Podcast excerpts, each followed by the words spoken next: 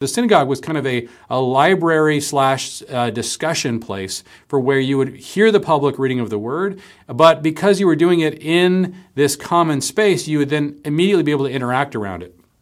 And so this idea that we can we can read the Bible kind of in similar uh, similar parts of the Bible, so that we can have these discussions and we could you know really learn from one another's gifts and what what each other is are thinking. This is this is really I think a good way to think about Scripture. And if you don't have a, a way to do that, um, I would encourage you guys to to make sure that you're adopting a, a Bible plan that is not only for you just alone with your Bible, but also gets you in sync with others. And if you don't have one, Uh, we just wanted to tell you guys that you are invited, if you would like, to participate in our Bible plan. Hey, friends, welcome to the 1000 Houses podcast, where we encourage and equip households to make disciples in and through the home. Every episode, you'll hear interviews, teachings, and conversations around what it looks like to turn your home into a hub for mission, community, and discipleship. If you'd like to learn more about what entering into a season of coaching could look like for you and your household, visit 1kh.org for more information. Let's jump into today's episode. So, what is your vision of how the average Christian should interact with Scripture on a daily basis? This is something that almost every Christian has to grapple with and that we kind of move towards, but we don't really talk about in very specific language very often. I remember as a child growing up, I often would go into friends' houses, um, even houses, I think, different family members. And there were these two paintings that I saw all the time. I'm going to show this to you guys. Um, there's, there's a painting of an old man by himself praying over some bread with his Bible, and an old woman doing the same thing in a different part of the house uh, with the table and a Bible in the morning. These paintings that were so popular in people's houses, I think really reflect the vision that is really dominant in the way we think about how to uh, how we interact with the Bible, and that is a person alone with their Bible every morning, spending time with God. That that's the primary way that we interact with Scripture. Now, I'm not going to talk to you necessarily about the whole topic of a devotional life and, and all the prayers and all the rhythms that get in, are involved with that. I want to talk to you guys specifically about in the vision of your life, your daily life, just your uh, your intake of of Scripture. How does that work? What is the vision for this? And this vision, that what it really boils down to is a person uh, reading a lot of Scripture every day uh, by themselves uh, in the morning. This is a fairly new idea, and the part of it that's really new is the part in the picture of that book sitting there. The fact that every individual would have access to a Bible is a fairly new thing. We know that, of course, people didn't have access to their own Bibles. And so this vision of how to intake Scripture could not have been the one that Jesus or the apostles had in mind. Um, it doesn't mean it's bad, doesn't mean it's, it's not even an improvement. It just means it's different. And so sometimes when I'm looking at the way that we think about a topic and we all think the same way, and a technology like the printing press is what really made that possible, I, I want to go back and actually understand what was in the apostles, what was in Jesus' mind, what, how did they think about how to intake the Bible. And I think that this idea of a person alone with the Bible, their ability to read through all the different genres of Scripture, to really be able to glean every single morning some kind of tidbit for the day, something that would really help deepen their faith or connect them with the Lord. This idea, I think, often comes from not only the printing press, but also uh, people that have the gift of teaching. Uh, it, obviously, people with the gift of teaching tend to be the ones teaching us.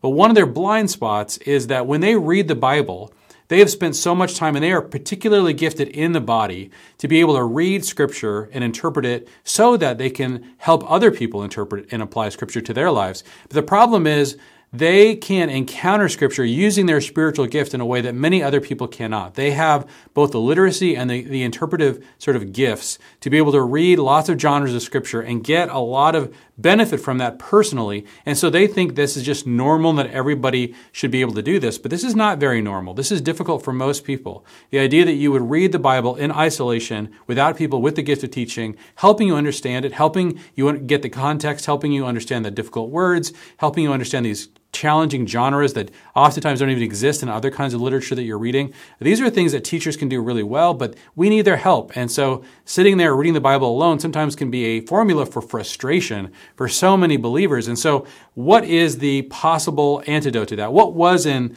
the apostles' mind or what was in Jesus' mind when they would have thought about or talked about how somebody would interact with the Bible on a regular basis. Now, I think one of the clues that I, I really started to, to cap to, to, see through this was when I read um, Dietrich Bonhoeffer's book Life Together, and he makes a case in that book that when you live in community, it's really important to read the Bible in sync as a community, reading the same passages and talking about those passages with each other and helping each other interpret and apply those passages in community. Instead of seeing that one person alone in the morning with the Bible, there is a community of people that are all reading the same passages and having conversations, helping each other interpret and apply those passages to their lives. That's a different vision. It's not one that I grew up really thinking about. It was oftentimes here, here's the Bible, read the Bible, here's some Bible plans, but there wasn't a strategy for how we could do that in sync and how that we could help each other, especially interpret parts of the Bible that were difficult. And so Bonhoeffer had this vision. Let's read the Bible in sync. And I, I really, I read that and that captured me. But it also,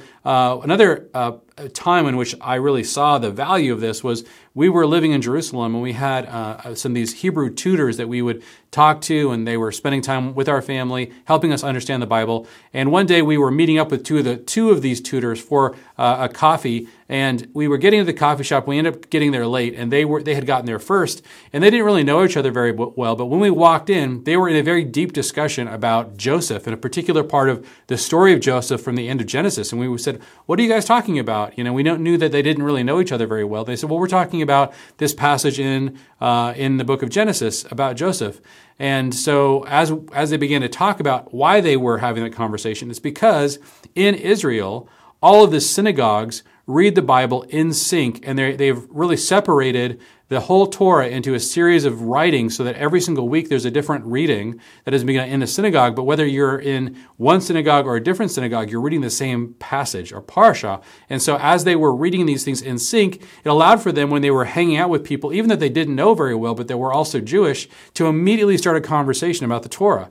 And I thought this was, man, this is a really remarkable uh, kind of dynamic to be able to know that you could just go and hang out with people and they would be able to uh, start a conversation with what you had just been reading that morning or that week. So uh, I think this is really powerful. And this is what was going on often, uh, likely in Jesus' day and with Paul. Paul wrote to Timothy, do not neglect the public reading of the word. What was the public reading of the word? Well, because not everybody had a Bible, the synagogues were kind of like a library, and these were places where, yes, you could get a hold of these scrolls and maybe read them for yourself if you were literate, but at the very least, most people would just listen to the Torah or the different scrolls being read in the synagogue. And so the synagogue was kind of a, a library slash uh, discussion place for where you would hear the public reading of the word. But because you were doing it in this common space, you would then immediately be able to interact around it.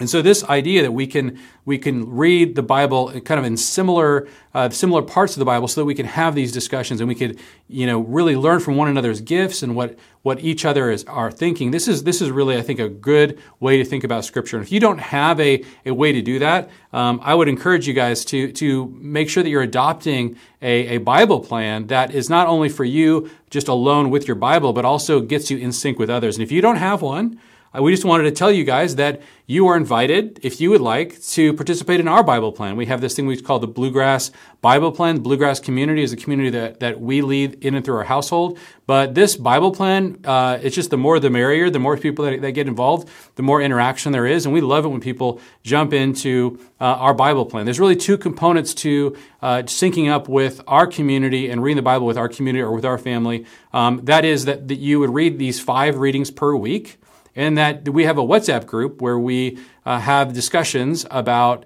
what's going on in that passage or share teachings. And so those are really the two components so that we can enjoy this, uh, this process of reading the Bible in sync with others. And so if you don't have that, you haven't tried that, you might want to try that this year, or you can start right in the middle of the year, wherever you're at, um, and just kind of dive in with us in this process of reading the Bible. So I want to talk to you guys uh, about the actual plan itself, because every plan is different, different. There's not one plan that's superior to the others. I just want you guys to understand what the distinctives are of this particular Bible plan. So the first distinctive is, if you look at it, and I'll show you guys what this looks like, you will see that there are five readings per week. Okay, so I, I, decided I really like the idea of having five readings per week instead of seven. Number one, it allows you to catch up if you get behind. Uh, and the second uh, distinctive having the five readings is that if you are studying the Bible seven days a week, this gives you a couple of extra days to go deeper in a couple of those passages. Or if you want to uh, go off the reading plan and go look at other parts of Scripture, oftentimes I like to spend time in the Psalms and just pray through Psalms more often uh, during the days where I'm maybe ahead if I've been uh, doing this seven days a week. So that's also uh, really helpful. Um, the other thing you'll find distinctive, uh, the second thing is that there are these five sections, okay? And so the five sections of the Bible reading plan are the five sections that you will really find in the Bible. Particularly the Hebrew scriptures are really separated into these three sections. The Torah, um, the Nevi'im and the Ketuvim. The Torah is the, the law, it's translated the law. The Nevi'im is translated the prophets, and the Ketuvim is the writings. And so these are the three segments of the Hebrew Scriptures. Jesus even refers to these three segments in Luke 24, where he talks to uh, the, the apostles about um, the law, the prophets, and the writings. Uh, he calls them the Psalms. And so some people call them the Psalms or the other writings, since that's where the Ketuvim comes from. It means it's Hebrew word for writings. Now, in the, in the English Bible, uh, we've actually not only added a fourth section, the historical books, but we've also completely reordered uh, each of these, except for the Torah. And so, because of the reordering, I think we're actually missing a lot of the what people, rabbinical um, uh, scholars and others, have seen as the overarching story of the Bible. You'll miss some of those narrative connections if you start to reorder all of the different parts of the Bible. So I like going back to the Hebrew order and uh, and and looking at the Torah, the Nevi'im, the Ketuvim as the three different kinds of writings, as well as then we have the Gospels and the epistles. This kind of five uh, section format allows you during the week to have really an experience of each of those kinds of genres or each of those kinds of elements of Scripture. I think each one has uh, components of it that I know for me, I really miss if I spend weeks or months where I'm not reading the Gospels, weeks or months where I'm not reading the Torah, weeks or months where I'm not in the epistles or the or the Psalms or you know the writings. So th- I really enjoy being in all five of these sections of scripture. And so this is the reason why we have these five sections so you guys can have access to, to all of those. Now, the sections are also divided into readings. The Torah is a two year cycle. So if you just followed this reading plan for two years, you would read the entire Torah, Genesis, Exodus, Leviticus, Numbers, and Deuteronomy, the first five books.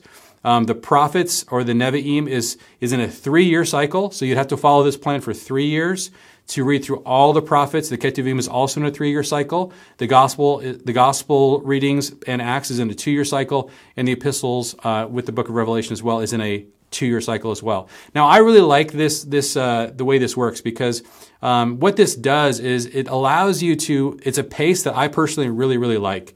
When I'm reading the Bible in one year, what I find is I don't really have time for an in-depth study, uh, and so I'm trying to sort of reduce some of that that uh, amount of reading uh, in order to make it a little bit more accessible. And so that's why we've got these cycles uh, that are that are more of a two to three year cycle of reading through the whole Bible. But you do get the whole Bible if you stick with this plan over the course of those three years. So you kind of I, I really like kind of splitting the difference between those two things so that you can make sure you're really spending time studying the Bible um, if you don't have the time necessarily to read through the Bible every single year.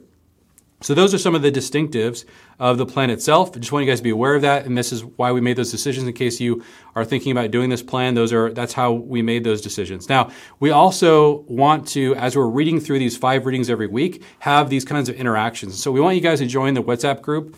And if you do get involved in the WhatsApp group, what you want to do is is uh, try to post in there at least once a week to just like share an insight um, you might want to ask a question uh, to the group. You can share an application or an encouragement. And the other thing that I really like about the WhatsApp group is we can share teachings. And this kind of goes back to what I was beginning uh, in the very beginning to say that we actually are dependent on teachers to fully understand the Bible. The idea that one person alone with the Bible is going to understand very complex uh, genres uh, that are written in other languages that no longer um, genres that are no longer written in today and that we probably aren't encountering in other places. This is this is something that makes sense if you're a teacher, but really is unrealistic for probably 80, 90 percent of believers. Uh, they're going to get something out of it, but they're not going to get the richness that that they would get if they had access to a teacher. That is okay.